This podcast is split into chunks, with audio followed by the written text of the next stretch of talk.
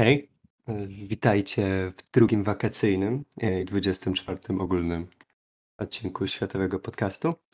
E, Dzisiaj porozmawiamy w nim ja, czyli Kajetan Leśniak, a także Ola Kudyba. Hej Olu. Cześć Kajetan. Super Cię słyszeć znowu, bo się spotykałem ponownie. Tak, to prawda. To dla mnie to jest bodajże, już teraz zgubiłem chyba, ale chyba czwarty odcinek, w którym występuję i e, drugi z tobą i chyba zresztą drugi z rzędu. Wydaje mi się, że ostatni był udany. Mam nadzieję, że ten również nam bardzo sprawnie pójdzie. E, Mimo, że tematy są raczej dosyć przykre, e, ponieważ będziemy rozmawiać o ludziach protestujących ze względu na trudności, w jakich żyją, o ludziach, którzy tracili domy ze względu na cały czas postępującą zmianę klimatu i różne tragedie i katastrofy naturalne, jakie mm, w ostatnim czasie się zdarzyły. E, I e, proszę nas, e, nas za to nie bić, ale e, jak mm, ja mm, robiłem sobie research do tego odcinka, to zdałem sobie sprawę, że w sumie rzeczy, o których mówimy, e, być może nie są, nie są rzeczami najnowszymi, e, bo, ponieważ większość z nich działa się na przestrzeni ostatnich dwóch tygodni, e, ale są rzeczami bardzo ciekawymi e, i bardzo ważnymi, dlatego warto o nich powiedzieć, a jeszcze o nich światowym podcaście nie mówiliśmy. E, A zaczniemy, tak jak wcześniej wspomniałem, e, od części protestowej e, i przeniesiemy się na Kubę, gdyż, ponieważ tam w ostatnim czasie zdarzyło się coś, co się zdarza dosyć rzadko, a mianowicie ludzie wyszli na ulicę.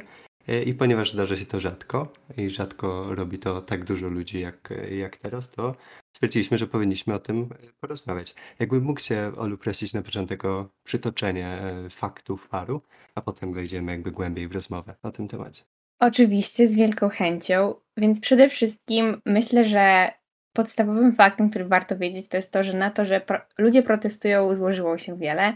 I przede wszystkim ludzie są po prostu wkurzeni na, na rządy, które są na Kubie, czyli komunistyczne, ale na to złożyło się też przede wszystkim braki w jedzeniu. Ludzie stoją w kolejkach po podstawowe dobra. Jest bardzo ciężko z opieką medyczną, jest ciężko z leczeniem, e, ciągle rosną nowe przypadki zachorowań i po prostu ludzie mają dość. I to, co warto przede wszystkim wspomnieć w tych protestach, to jest to, że dużą rolę tutaj odegrały media społecznościowe, bo właśnie dzięki nim e, społeczeństwo kubańskie udało się tak silnie zorganizować. Czytałam bardzo fajny artykuł na Politico, gdzie właśnie ktoś pisał z perspektywy właśnie Kubańczyka, jak to wyglądało i mówił, że zobaczył na Twitterze, kolega mu pokazał, że 20 mil od nich jest jakiś protest, coś się dzieje. No i oni, okej, okay, dobra, robimy coś. I tak poszło wszystko takim trochę łańcuszkiem. I faktycznie ludzie wyszli na tę ulicę zaprotestować, bo już po prostu tam się nie da żyć. I nie protestują tylko wyłącznie dlatego, że nie ma jedzenia, ale po prostu widzą, że ten system już jest totalnie niewydolny, jest na, jest na skraju wykończenia. Protestujących wspiera też Kościół, który też mówi, że po prostu już tak dłużej się nie da. I chociaż mają szczepionki, nawet własne kubańskie, w ogóle jak się dowiedziałam, że Kuba ma własne szczepionki i to nie jedną, ale dwie, to się bardzo zdziwiłam, ale nie mają sprzętu, żeby leczyć ludzi, bo, jest, bo nie mogą go ściągnąć. Wszystkiego brakuje. Także sytuacja patowa. I co się stało jakby dalej? Internet został wyłączony. I tutaj y, przychodzi czarny moment w protestach, bo jak się kontaktować? I tutaj przechodzimy do kolejnego gracza, którym domyślasz się pewnie, kim jest w tej całej sprawie. Mam takie podejrzenie, jest jeden kraj y, niedaleko dosyć, który y, ma dość dużo do powiedzenia w kwestiach kubańskich. Są to Stany Zjednoczone i w ogóle tutaj bardzo fajna ciekawostka. Stany się zastanawiały, co mogą zrobić. E, I gabinet Bidena jest bardzo, powiedziałabym, wycofany, ostrożny. Niezbyt ma, zbyt, nie ma zbyt agresywnej i może zdecydowanej polityki dotyczącej Kuby, ale tutaj w ramach ciekawostki mogę powiedzieć, e, bo myślę, że ktoś, kto się nie interesuje technologią, może być zaskoczony, że właśnie mm, politycy, którzy wspierają Kubę w Stanach, proponowali, żeby przewrócić internet tym e, Kubańczykom, żeby mogli dalej protestować, żeby pokazywać światu, co się w ogóle u nich dzieje, no bo jak powiedzieć światu, że coś się dzieje przez internet w dzisiejszych czasach? I chcieli wysłać balony, uwaga, uwaga, balony które by ten internet im dowiozły. System by działał tak, że po prostu z ziemi, z telefonu łączysz się z internetem z balonu. Totalna abstrakcja. Balonów ostatecznie nie wysłano, ale myślę, że to jest ciekawa w ogóle nowinka technologiczna, którą, y, próbowała przygotować, którą próbował przygotować Google razem z firmą e, Raven bodajże. E, bardzo ciekawe, niestety się nie udało i właśnie okej, no co robią Stany? Stany się zastanawiają. I pomimo tego, że wszystko się działo prawie dwa tygodnie temu, jak teraz to mówimy, o tym rozmawiamy, to tak naprawdę żadna jakaś polityka nie została konkretna podjęta, bo embargo tak jak było, tak jak jest. Politycy mm, kubańskiego pochodzenia, czy też wspierający Kubę, którzy właśnie głównie są też na Florydzie, wspierają, próbują coś wskórać, yy, ale oczywiście nic się nie dzieje. Yy, I to nie jest problem dla Stanów pomóc, ale brakuje tego zielonego światła i brakowało. I wszystko trochę jakby przystopowało, bo da, działo się dużo zamieszania te dwa tygodnie temu i nagle wszystko wyhamowało. Też w pewnym sensie chyba tak, jakby też odnoszę takie wrażenie. E, to też jest jedna rzecz, nad którą się zastanawiałem e, w momencie, w którym się przygotowywałem, że jakby mówimy o czymś, co wybuchło i mówimy o czymś, co, czego wybuch traktujemy za, za dosyć przełomowe, a tak de facto trwało to dwa dni, bo w kontekście jakby tych licznych protestów mówimy o, o 11 i o 12 e, lipca, po czym no chyba powinniśmy powiedzieć, że po prostu rząd, czy też służby bezpieczeństwa zapanowały w cudzysłowie nad sytuacją. Też e, zmobilizowały swoje jakieś tam grupy wsparcia, czy też pewnie w dużej części bojówki, które jakby zastraszyły tych, którzy wcześniej wychodziły na ulicę. Tak więc e, tego, co przynajmniej ja wiem, na Kubie teraz e, aż tak dużo w kwestii protestów się nie dzieje. To, co się dzieje, no to reperkusje za protesty się pojawiają, a mianowicie ludzie, którzy zostali pojmani, w sensie pojmani, e, aresztowani w trakcie protestów, zostają poddani pod sąd. W ogóle nawet nie wiadomo za bardzo, ile to jest osób. Z tego, co mi się udało znaleźć, to e, mówi się najczęściej o około 500 osobach, e, bo też też próbowałem znaleźć y, konkretną liczbę mm, oszacowaną protestujących, to jakby nie udało mi się do tego dojść, ale zawsze mówi się o tysiącach. Ważne jest to, że mm, to nie jest tak, że na ulicę wyszło 100 tysięcy Kubańczyków, ale też nie jest tak, że skoro nie wyszło 100 tysięcy, to znaczy, że ten protest nie był ważny. Jeżeli na Kubie na ulicę wyjdzie 5 tysięcy osób, to już jest niesamowite zjawisko społeczne i historyczne do tego kraju, bo to się po prostu nie dzieje, bo protesty zazwyczaj są są nielegalne. W każdym razie wracając do tych, e, do tych oskarżeń i, i do tych procesów sądowych, e, osoby, które zostają ostatecznie postawione pod sąd, e, zostają oskarżane najczęściej o podżeganie do, do przestępstwa, czy, czy tam jakiś rozbój publiczny, za co grozi im kara potencjalnie do roku więzienia.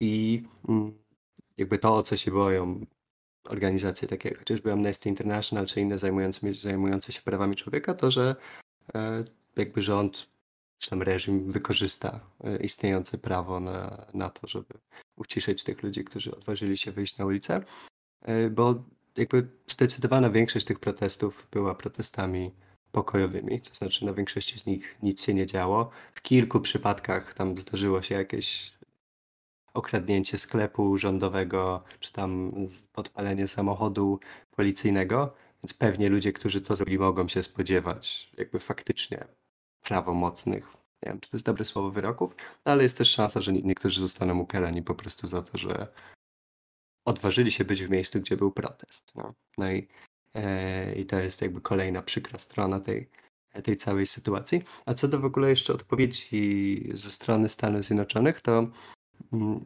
ciekawe jest jakby zwrócenie uwagi na postać Joe Bidena, który e, teraz jest prezydentem i teraz jakby od początku retorycznie przynajmniej tych protestów bardzo twierdził, że wspiera protestujących, że krytykuje reżim, że jest to reżim autorytarny i że zrobimy wszystko, żeby, żeby to się zmieniło i żeby pomóc y, tym biednym Kubańczykom.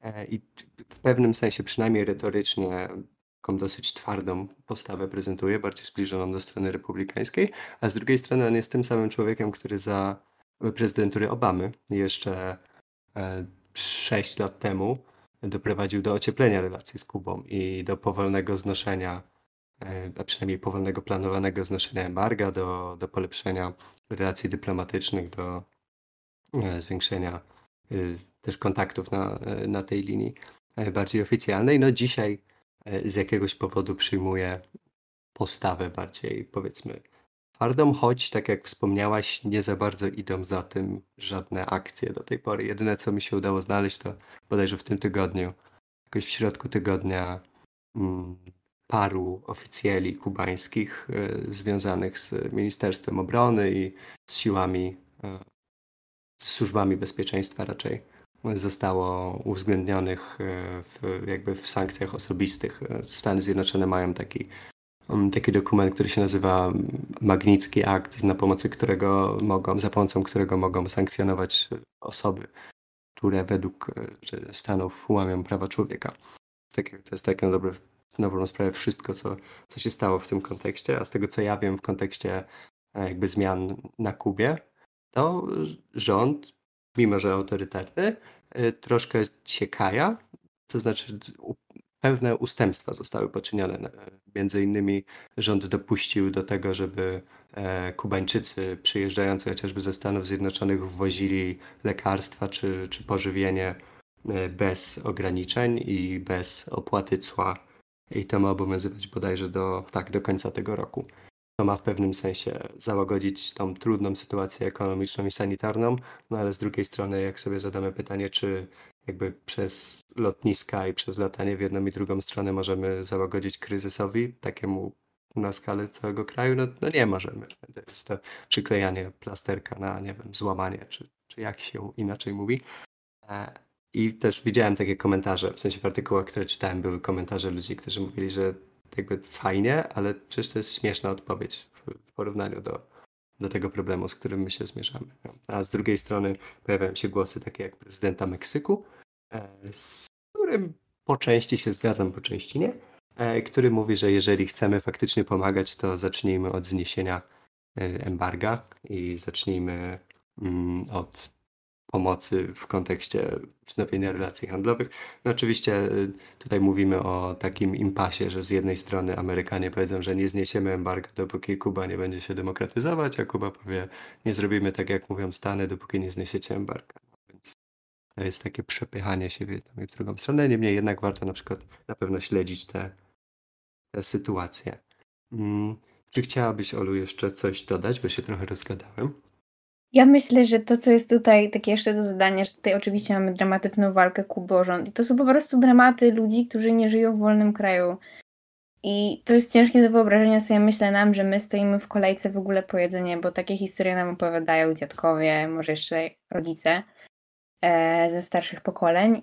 E, ale problem jest też taki, że na przykład ty wspominałeś o Joe Bidenie. Biden myślę, że może też widzieć po prostu tutaj um, zmianie retoryki też jakąś opcję, żeby po prostu odbić Florydę, e, zdobyć trochę sympatii tych wyborców jakichś kubańskich, którzy sympatyzują z Kubą, którzy mają może kubańskie pochodzenie. I tutaj to też jest niestety pole do zagrywek w e, polityce oczywiście amerykańskiej, jakby domowej, na ich własnym podwórku.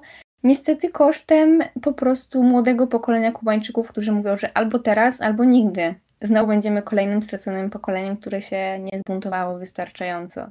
Że to jest bardzo celne e, w kontekście chociażby Florydy. E, to jest też, o czym ja w ogóle nie pomyślałem, ale no w kontekście takiej wewnętrznej polityki amerykańskiej to jest niesamowicie ważne i to też było widać w ostatnich wyborach, gdzie e, polityka, czy tam podejść powiedzmy plan na wygranie Florydy Donalda, Trumpa polegał na tym, że zaostrzył retorykę wobec Kuby i Wenezueli Udało mu się, tak, bo większość Kubańczyków i Wenezuelczyków na Florydzie zagłosowało na niego. Więc to jest zdecydowanie coś, co, co powinniśmy też, e, czym powinniśmy też myśleć. I myślę, że też w drugą stronę, e, w momencie, w którym patrzymy na odpowiedź demokratów, musimy też patrzeć na to skrzydło bardziej, bardziej progresywne partii, które z jednej strony, to znaczy nie, okay, nie ma w, przynajmniej tak mi się wydaje, E, w Partii Demokratycznej zwolenników rządu kubańskiego, ale na pewno jest grupa osób, która krytycznie patrzy na jakiekolwiek, jakikolwiek interwencjonizm, czy jakiekolwiek ciężkie sankcje gospodarcze chociażby. Tak? e, czyli możemy mówić znowu o jakimś takim pewnym impasie, czy ciągnięciu z dwóch różnych stron. Z jednej strony to skrzydło progresywne troszkę Bidena będzie ciągnęło w tę stronę znoszenia sankcji, a z drugiej strony Republikanie, Floryda czy, czy to centrum partii będzie dążyło do, e, do cięższych e, sankcji, szczególnie, że wśród e, jakby tej kopuły demokratów jest paru polityków, którzy mają korzenie kubańskie, więc no, to, to nie jest coś, od czego można, można uciec. To nie tylko są republikanie, czasem się zdarza, że to też są e, demokraci. Wydaje mi się, że już e, chwilka czasu nam minęła, że mam nadzieję przekazaliśmy Wam trochę wiedzy o, o Kubie, której może jeszcze wcześniej nie mieliście. E, dlatego pozwolę sobie przejść do drugiego tematu, którym chcieliśmy poruszyć. Drugiego z, nie wiem, trzech i pół, o których dzisiaj powiemy. A nie, jednak nie, cofam to, co powiedziałem, ponieważ drugim tematem miała być e, Południowa Afryka, ale ja jeszcze na osłodę tej tematyki e, latynoamerykańskiej chciałem powiedzieć parę ciepłych słów, przynajmniej z mojej strony, o tym, co, co się dzieje w regionie. Chciałem wspomnieć o tym, że w Chile dzieje się teraz nie tyle referendum konstytucyjne, bo referendum konstytucyjne już było dawno, ale jakby pisana jest nowa konstytucja i będzie to pierwsza konstytucja na świecie, która jest pisana w równej ilości przez kobiety i przez mężczyzn, i przez mężczyzn e, której przewodzi, w sensie konwencji konstytucyjnej przewodzi e, kobieta z e, grupy etnicznej Mapuche, e, która jest jedną z grup autochtonicznych w tym kraju, co jest też bardzo symbolicznym, no ale jednak ważnym ruchem w tę stronę. E, więc wydaje mi się, że to jest coś, co warto śledzić, e, ponieważ szczególnie w przypadku regionu Ameryki Południowej bardzo dużo jest teraz ruchów, które nawołują do tego, żeby e, pisać nowe konstytucje i troszkę zmieniać model, szczególnie ekonomiczny, ale również społeczny, który został utworzony zazwyczaj w czasach bardzo dużej popularności tego ruchu neoliberalnego. I jeszcze jedną rzeczą, którą chciałem, za którą chciałem pogratulować Chile, to jest to, że jest to y, kolejny, ale wciąż jeden z niewielu krajów w regionie, który zbliża się do, e, do takiej większej społecznej równości. E, w tym wypadku akurat chodzi o równość małżeńską. Senat chilijski e, przegłosował w tym tygodniu mm, ustawę, która zawiera zarówno związki małżeńskie jednopłciowe, jak i adopcje par jednopłciowych, co jest dosyć dużym przełomem jak na, jak na ten region świata. I co ciekawe, jest to reforma, która została zapoczątkowana przez y, teoretycznie prawicowego prezydenta, który być może próbuje w ten sposób uratować, nie wiem, jakieś punkty procentowe swojej partii, która w ostatnich wyborach się kompromituje. Może to jest y, po prostu cynizm polityczny, no ale e, efekt jest, jest bardzo pozytywny, e, przynajmniej dla mnie. Więc brawo, e, Chill.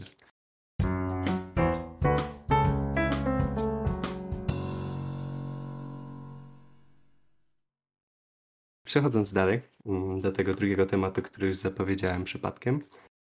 Afryka Południowa, kolejne protesty, mm, jednak w tym przypadku dużo bardziej gwałtowne, mm, dużo bardziej przede wszystkim, dużo więcej w nich było przemocy, bo o, jedna rzecz, której mogliśmy jeszcze dodać, e, w trakcie protestów na Kubie zginęła jedna osoba, a przynajmniej takie są, są doniesienia. W przypadku tych protestów, o których będziemy mówić teraz, y, no, zginęło tych osób na dzień dzisiejszy 337 e, i to jest liczba, która cały czas, y, cały czas rośnie. No, no, kilka dni temu została zaktualizowana, wcześniej wynosiła 200 coś, więc my możemy e, no niestety oczekiwać tego, że ta liczba będzie coraz większa. Jednakże do brzegu e, o co chodzi? Protesty mm, w Republice Południowej Afryki wybuchły w tym samym tygodniu, co, co na Kubie, ponieważ 7, 7 mm, lipca i zostały rozpoczęte e, poprzez jedno bardzo ważne wydarzenie w historii tego kraju, a mianowicie aresztowanie byłego prezydenta e, Jacoba Zumy, który no, przygodę z, z prawem ma dosyć długą, albo raczej przygodę walki z prawem, głównie w, przez korupcję, której jeszcze nikt mu nie udowodnił, może to złe słowo, jeszcze nikt go za nią nie skazał, ale to, że on się jej dopuścił jest praktycznie pewne. Nie za nią został aresztowany. Został aresztowany dlatego, że nie, nie stawił się na przesłuchania i nie stawił się do składania zeznań, mimo że poprosił albo raczej zażądał od niego tego y, najwyższy sąd tego kraju, Trybunał Konstytucyjny. No i w związku z tym, że y, taki trybunał nie lubi, jak się go y, słucha, no to zarządził piętne, karę 15 miesięcy pozbawienia wolności dla byłego prezydenta, żeby może w ten sposób zachęcić go do no, składania zeznań i w pewnym sensie do stawienia się też przed organem, organami sprawiedliwości. Mm. Gdyż on sam twierdzi oczywiście, że jest niewinny, ale też twierdzi, że nie będzie się bronił, więc troszkę tutaj mamy, no dla mnie paradoks. Nie wiem, czy, e, czy, czy też, też tak uważasz. I no w każdym razie, e, tak jak powiedziałem, jakby to był punkt zapalny protestów. E, tutaj przepraszam, jeżeli taka wiedza Was, drodzy słuchacze, nudzi, ale muszę troszkę, troszkę backgroundu podać. Mm, a mianowicie e, jakby to, że mm, aresztowanie Zumy wzbudziło taki duży jakby ruch społeczny, czy, czy też te, taki, mm, taki duży nieporządek, może publiczny, może to jest lepsze słowo, e, wynika z tego, albo to, gdzie ten nieporządek się skupił, wynika z tego, że Jacob Zuma pochodzi z, z plemienia Zulu, czyli ma swoją przynależność etniczną do do Zulusów, którzy są największą grupą etniczną e, w całym kraju, w całej Republice Południowej Afryki i przy okazji są e, w dużej mierze skupieni e, w jednym regionie, który się nazywa KwaZulu-Natal i tam, to, tam też miała miało miejsce więcej, większość protestów. Ogólnie o Republice Południowej Afryki mówi się jako o, o tęczowym narodzie, o tęczowej republice, co oznacza jakby taki mit E, współżycia w jednym miejscu bardzo wielu grup etnicznych, również grup rasowych, które e, mimo różnic i mimo historycznych różnych zawiłości teraz od 1994 roku e, za pomocą Nelsona Mandeli złączyły się w jeden naród i, i żyją, żyją dobrze pod dachem, egidą instytucjonalną państwa, jakim jest Republika Południowej Afryki.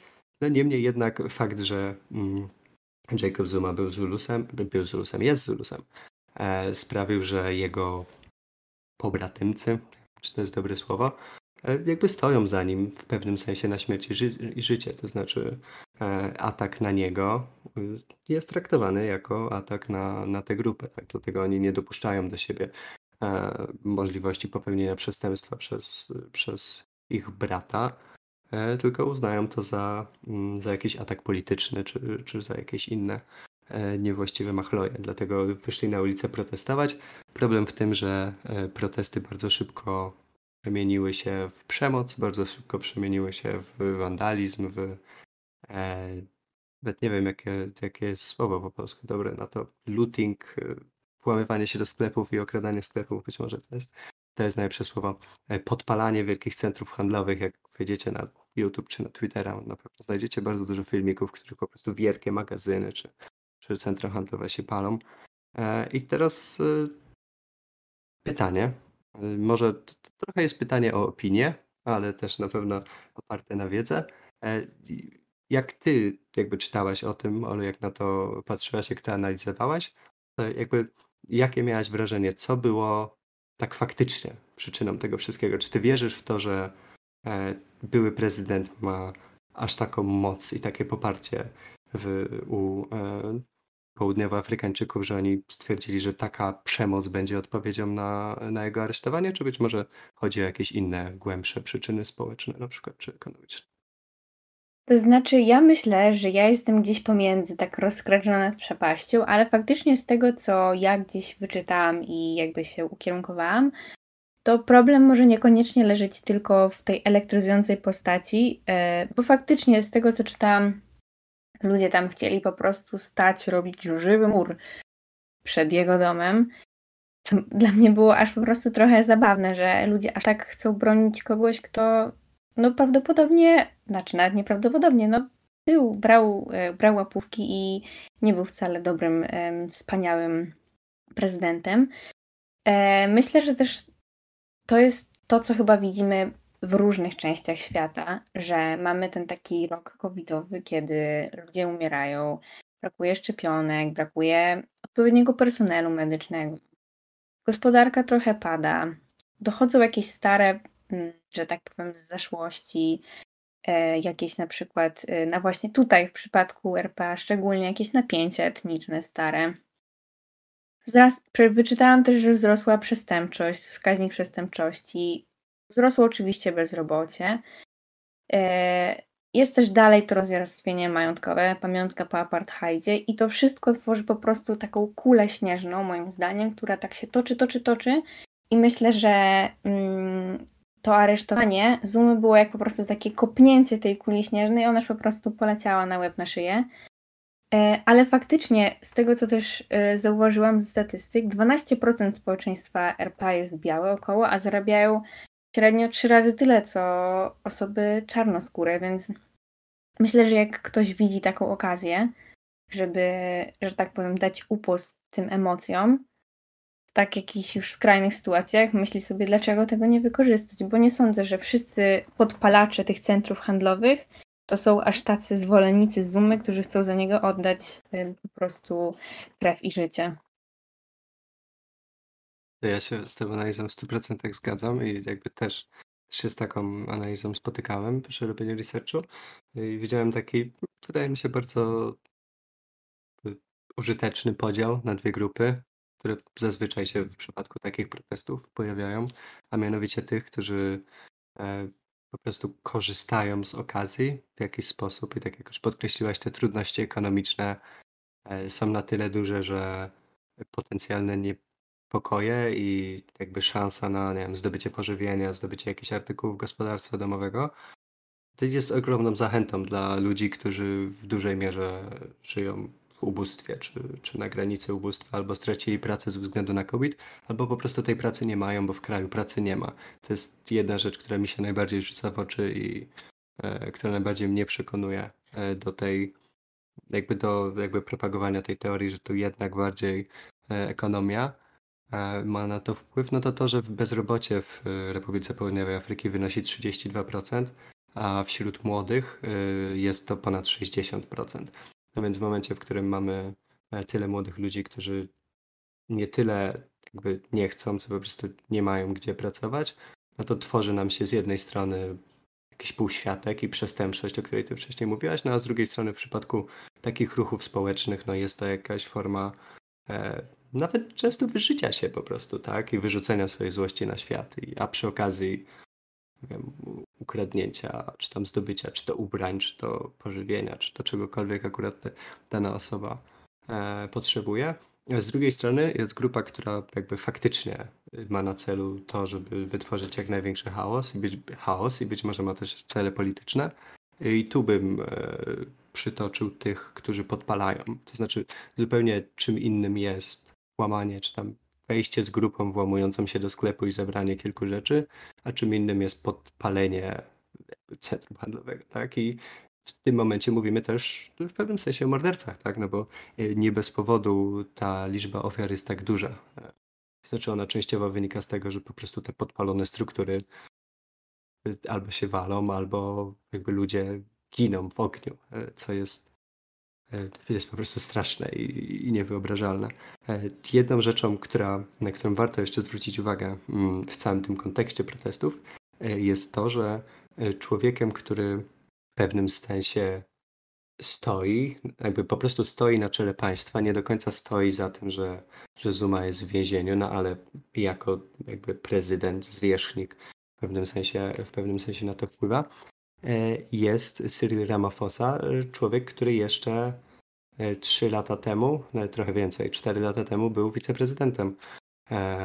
Czy nawet nie wiceprezydentem, tylko jakby zastępcą mm, Zumy w partii BNC, a system wyborczy w Republice Południowej Afryki jest taki, że partia, która ma większość, większość parlamentarna wybiera prezydenta, a w RPA zawsze wygrywa E, partia ANC, czyli African National Congress, która zawsze ma większość do wybierania prezydenta, więc kto jest e, przewodniczącym partii, ten jest automatycznie prezydentem i e, w momencie, w którym Zuma został mm, usunięty z tej roli, e, i został zastąpiony jego zastępcą, no to ten zastępca siłą rzeczy stał się prezydentem. Dlatego e, też dzisiaj ci zwolennicy Zumy tak bardzo podkreślają, że to tak na dobrą sprawę jest jakaś personalna vendetta tego, tego drugiego, tego złego Ramafosy, e, a, a Zuma jest niewinny. W co ja osobiście nie wierzę, jak już parę razy powiedziałem, chociażby dlatego że wylicza się, że w trakcie rządów e, Zuli, Zuli, Zumy, e, które trwały 9 mm, lat, e, Republika Południowej Afryki straciła przynajmniej 30 miliardów dolarów. Ta liczba czasem jest 2-3 razy większa, a na przykład to akurat jest ciekawostka kulturowa, w żadnej mierze się z tego nie wyśmiewam, ale wyczytałem, że Jacob Zuma jest poligamistą E, i on wyszedł z. Moment, nie tak się mówi. Nie wyszedł za mąż, tylko ożenił się sześciokrotnie do tej pory. E, dwa razy się rozwiódł, więc na ten moment ma cztery żony. E, I w latach na przykład 2009-10 dostawał od państwa coś takiego, co się nazywa jakby wsparcie małżeńskie w wysokości miliona 200 tysięcy funtów brytyjskich. Czyli Zuma dostawał od państwa jakieś 6 milionów złotych e, na swoje cztery żony. E, I nie wiem, być może były one jakby wymagające, no ale jakby jest to w pewnym sensie egzemplifikacja, jeśli nie korupcji, to jakby absurdalnego wydawania pieniędzy przez tego człowieka. A jak mówimy o absurdalnym wydawaniu pieniędzy, no to możemy też wspomnieć jedną sprawę, która przyczyniła się ostatecznie do jego upadku i rezygnacji ze stanowiska prezydenta, ponieważ to uczynił w 2018 roku. E, kilka lat wcześniej okazało się, że z pieniędzy państwowych przeprowadził renowację swojej e, posiadłości w KwaZulu-Natal, posiadłości, z której teraz został zabrany przez policję i e, ten remont wyniósł, koszt, koszt jego wyniósł 23 miliony dolarów. E, czyli dosyć konkretny remont, dosyć konkretna rezydencja. E, jakby Teoretycznie było to podparte tym, że, e, no, że trzeba było chociażby zwiększyć bezpieczeństwo, tak, wybudować parę domów dla ochrony i tak dalej. No niemniej jednak ostatecznie sąd nakazał mu zwrócenia części środków i on podobno te środki zwrócił, więc też skądś je miał. Lista korupcji Jacoba Zumi jest dosyć długa. On teraz trafił do więzienia za to, że nie stawił się, w sensie nie zeznawał w jednym procesie, a w tym samym tygodniu sensie w tym tygodniu miał się rozpocząć kolejny jego proces za korupcję w zupełnie innej sprawie. Więc jak już zostanie kiedyś skazany, to e, najprawdopodobniej troszkę w tym e, więzieniu posiedzi.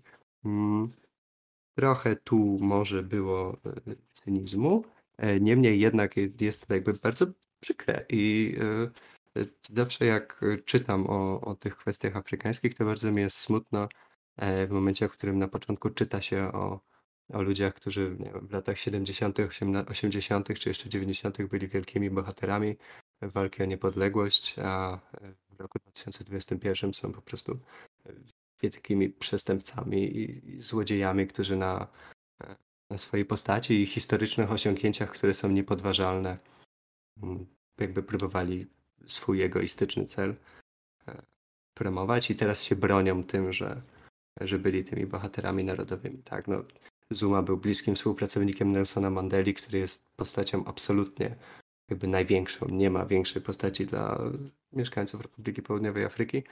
E, no i ktoś, kto jest współpracownikiem, jest jakby siłą rzeczy też bohaterem narodowym. Tak? I dzisiaj jedną z najbardziej absurdalnych rzeczy, którą przeczytałem, było to, że Zuma się broni, nawet nie broni, tylko on twierdzi, że to, co się teraz z nim dzieje, to jest powrót do czasów apartheidu, z którym on walczył, Dlatego on nie dopuści do tego, żeby teraz znowu trafił do więzienia, bo w apartheidzie siedział 10 lat w więzieniu i, i teraz to się nie powtórzy.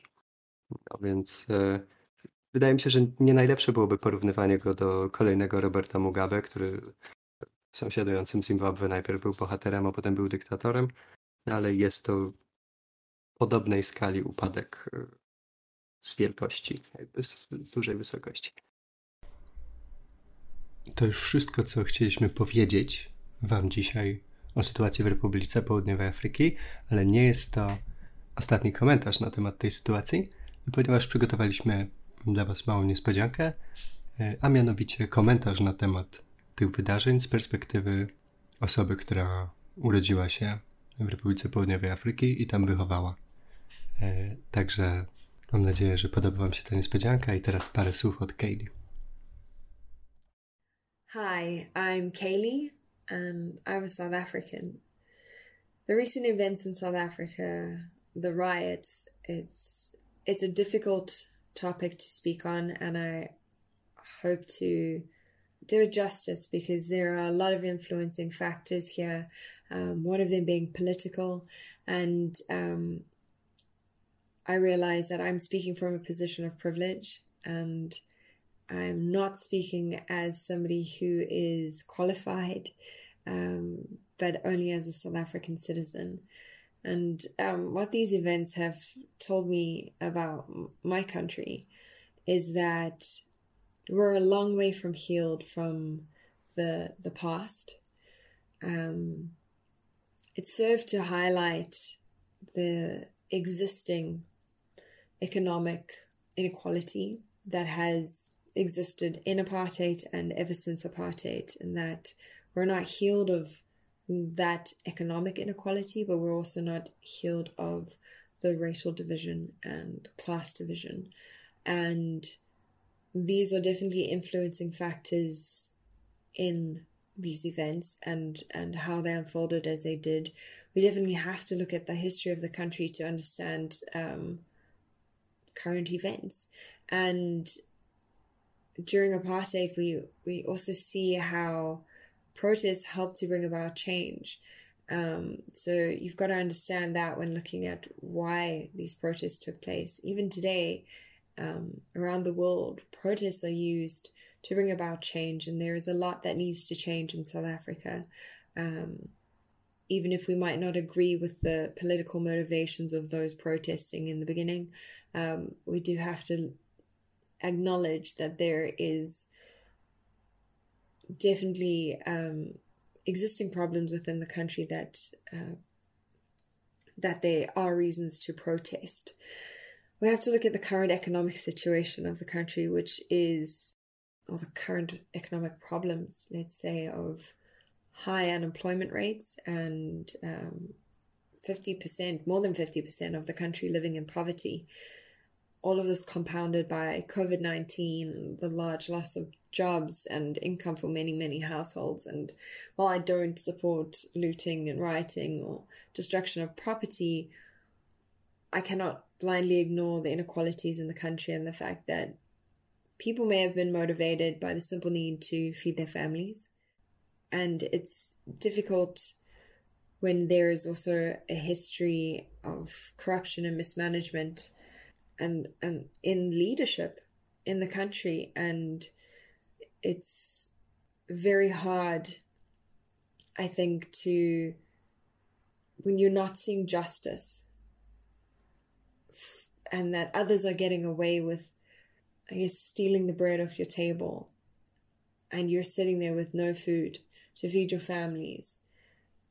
You've you've got to look at all the factors before judging somebody else's actions or, um, yeah, why things might have happened the way that they did. It's it was sad for me um, to see the events unfold and the economic impact coming off of it is going to be severe with more jobs being lost. But we can't look at this as an isolated incident. And I think that's uh, the important thing is to not look at it as an isolated thing. Also, to not look at it as a uniquely South African situation. Yes, it is unique to South Africa in that no one else has our history, but we can look at not so long ago in America you know, similar type events, also motivated by a political situation, also led to destruction. We can't um, point at South Africa and just. I think that's what I'd like people to not do is not to go, oh, typical South Africa, because it's it's not unique to us. That things happen on the flip side of all the negativity, I think a lot of people have thought that perhaps these actions are going to lead to a change, that this might have been the thing needed to really, really iron out all these problems that still exist in our country and to to maybe bring about a change. Um, it did bring out some positivity in the sense that a lot of people have banded together and stood together and come together in these times to clean up, to provide for one another, to support one another, to help um, rebuild businesses, to collect food to send to people who are now without food because there was no food left in the shops, and provide to the elderly who can get out to the shops. So that you can choose, I guess, to focus on all the negative or to focus on the positive. And my hope is that we can rebuild and that more of the problems can be solved. And I just encourage others to not, as the saying goes, don't judge a book by its cover. Don't just look at this as, oh, it's X, you know, and that's it. There is definitely uh, many, many influencing factors, and I hope that what I've shared will um, open your mind to that, and that maybe there might be, um, yeah, a more more discussion had around these things.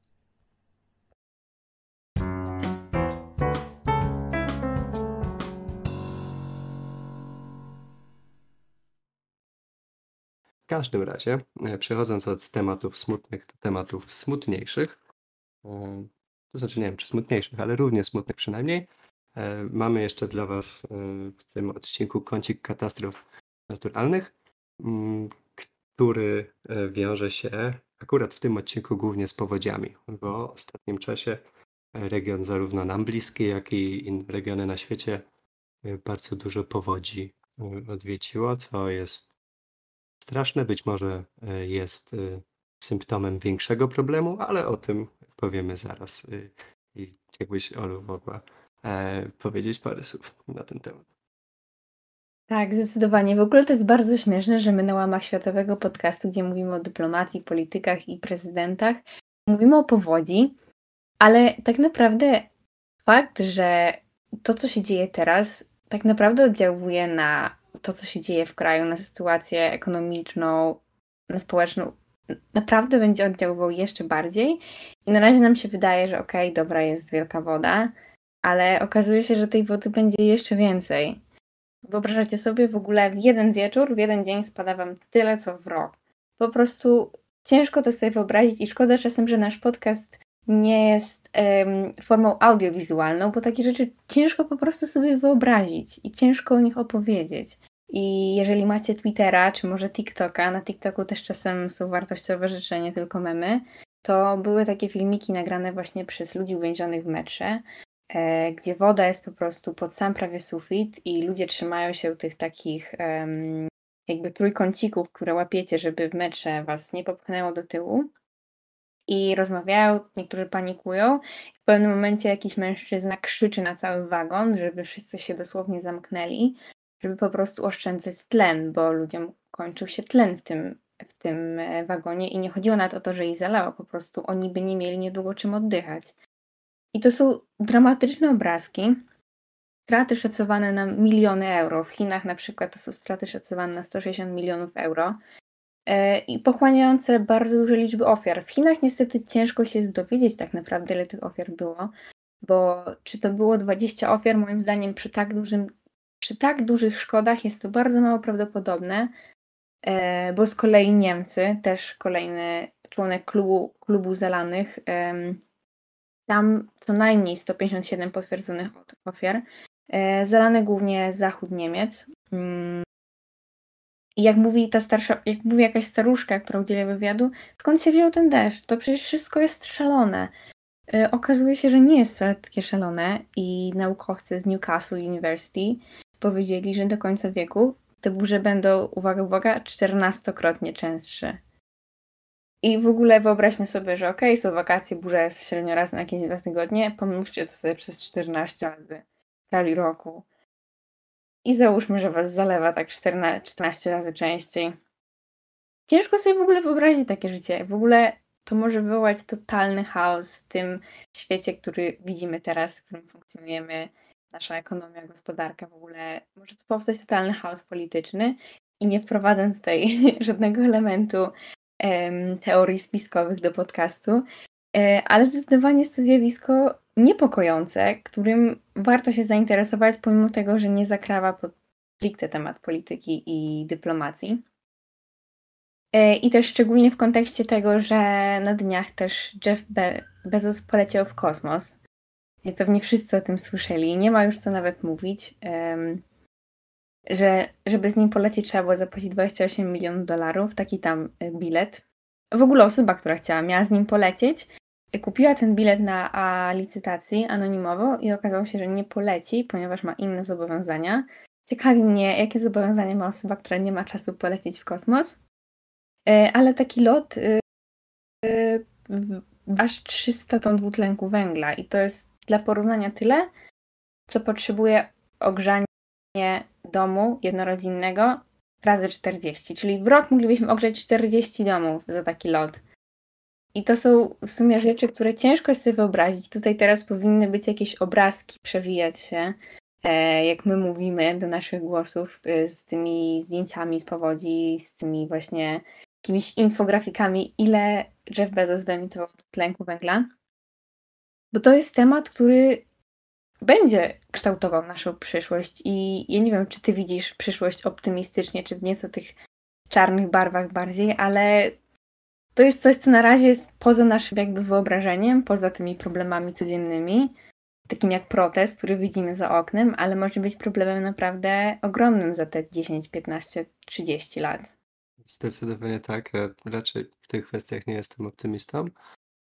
E, aczkolwiek mam też taką trochę może cyniczną i moralnie niewłaściwą e, opinię, że e, to, że teraz taka katastrofa naturalna dzieje się tak blisko nas, jakby w tym świecie zachodnim, to może przyszłościowo przyczynić się do rozwiązania tego problemu, bo ja mam takie wrażenie, że do tej pory takie największe katastrofy związane z postępującą zmianą klimatu jednak dotyczyły regionów, które tego e, bogatego człowieka z zachodu e, jakby niekoniecznie interesują albo ani w nich nie żyją na co dzień, więc nie odczuwałem tego na własnej skórze. W momencie, w którym takie rzeczy zaczynają się dziać już tutaj w Europie Zachodniej czy takie samo jak w Stanach Zjednoczonych, w Kanadzie przez ostatnie, już nie wiem ile to jest czasu, miesiąc czy dwa mamy do czynienia z rekordowymi temperaturami i w momencie, w którym w jednym z najbogatszych krajów świata ponad 100 osób w tydzień na przykład umiera z, ze względu na wysokie temperatury, no to hej, może to jest wskazówka czegoś, tak? Może coś rzeczywiście jest na rzeczy. Skoro nawet ludzie, którzy mają więcej pieniędzy od wszystkich innych, nie są w stanie się od tego chronić, więc e, jakby powiedziałeś wcześniej, że to może nie do końca siedzi w obrębie zainteresowań ludzi e, czytających o dyplomacji, o stosunkach międzynarodowych. E, no, czy tego chcemy, czy nie, politycy prędzej czy później się muszą zająć tą sprawą, tak? I to jest chyba największy problem tej sprawy, że jak politycy się za coś biorą, szczególnie na mm, na tej międzynarodowej scenie, to rzadko kiedy się dogadują i rzadko kiedy coś z tego wynika mm, właściwego i takiego skutecznego. Jeśli chcemy, e, żeby. Ja nie lubię takiego mówienia, ale jeśli chcemy, żeby my albo nasze dzieci miały dobrą przyszłość, no to jakby musimy się nie zastanawiać, tylko działać. E, wiem, że to jest teraz takie, ja mówię takie oczywistości i takie klisze, ale tak faktycznie jest. Nie?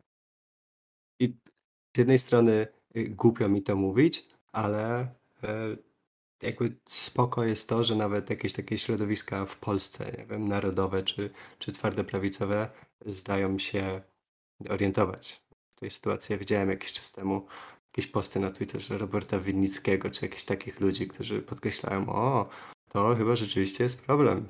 Najwyższe temperatury 10 lat z rzędu. Więc, well, może jest jakaś nadzieja. Nie? A ja nie chcę tutaj snuć żadnych teorii katastroficznych.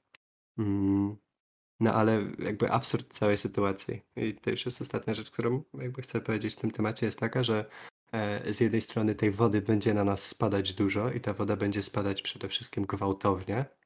Tak? To znaczy, jak będą opady, to będą opady coraz gwałtowniejsze, e, a z drugiej strony za, za kilka czy za kilkanaście lat zacznie nam się kończyć słodka pitna woda w Polsce, nie? więc e, problem z dwóch stron i jakby tak samo niebezpieczny, więc e, hej, drogi polityku, jeśli tego słuchasz, zrób coś. No. A my jakby jako jednostki możemy się edukować, e, czytać i, i popychać do przodu. Więc nie wiem, czy my powinniśmy e, jakieś puenty, czy jakieś wiadomości w tym podcaście takie końcowe dla, dla słuchaczy e, tworzyć. Jakby nie jesteśmy w pozycji, żeby kogokolwiek uczyć, ale jakby ktoś chciał mnie słuchać, to bym mu powiedział, żeby, żeby się doedukował i żeby się zajmował. To takie, taki mój apel e, i już przestaję mówić w tym momencie. Myślę, że Światowy Podcast tutaj idzie z misją bawić, bawić i uczyć. E, em, bawić, uczyć e, i edukujemy nie tylko mówiąc, ale też na Instagramie piszemy, edukujemy i bawimy. Także Instagram Światowy Podcast serdecznie zapraszamy, bo tam jesteśmy częściej niż w formie mówionej. Tam jesteśmy w formie właśnie wizualnej. Tak jak wspominałam, brakuje tej formy wizualnej, tam jest forma wizualna. E, I, I myślę, że to jest idealna puenta w ogóle tutaj, jak skończyliśmy, bo y, mówimy o różnych rzeczach, jesteśmy trochę serwisem informacyjnym, e, a trochę mówimy o naszych opiniach, e, trochę się pośmiejemy, czasem no, z dramatycznych rzeczy, ale próbujemy je sobie jakoś normalizować. E, a czasem właśnie po prostu kończymy jakąś puentą, bardzo przyszłościową zresztą, bo klimat to rzecz bardzo przyszłościowa. E, I, i myślę, że e, kończymy bardzo przyszłościową puentą na następne kilkanaście lat, ale następny odcinek będzie już niedługo, pewnie za dwa tygodnie, także przyszłość trochę bliższa. A ja Ci bardzo dziękuję, Kajtanie, że mogłam z Tobą porozmawiać, bo po prostu wspaniała rozmowa e, sama przyjemność i, i dziękuję, że właśnie dzisiaj siedliśmy do tego podcastu razem. Ja również dziękuję, bardzo dobrze się bawiłem, e, mimo że tematy, tak jak powiedziałeś, może nie do końca były takie zabawne. E, super się rozmawiało i mam nadzieję, że też super się słuchało. Do tych wszystkich, którzy e, nas przesłuchali. Mam nadzieję, że Was nie zanudziliśmy i że do nas wrócicie za za dwa tygodnie, tym razem w innym składzie. Więc jak macie jakichś takich prowadzących, za którymi tęsknicie, to jest duża szansa, że pojawią się za dwa tygodnie. Dzięki.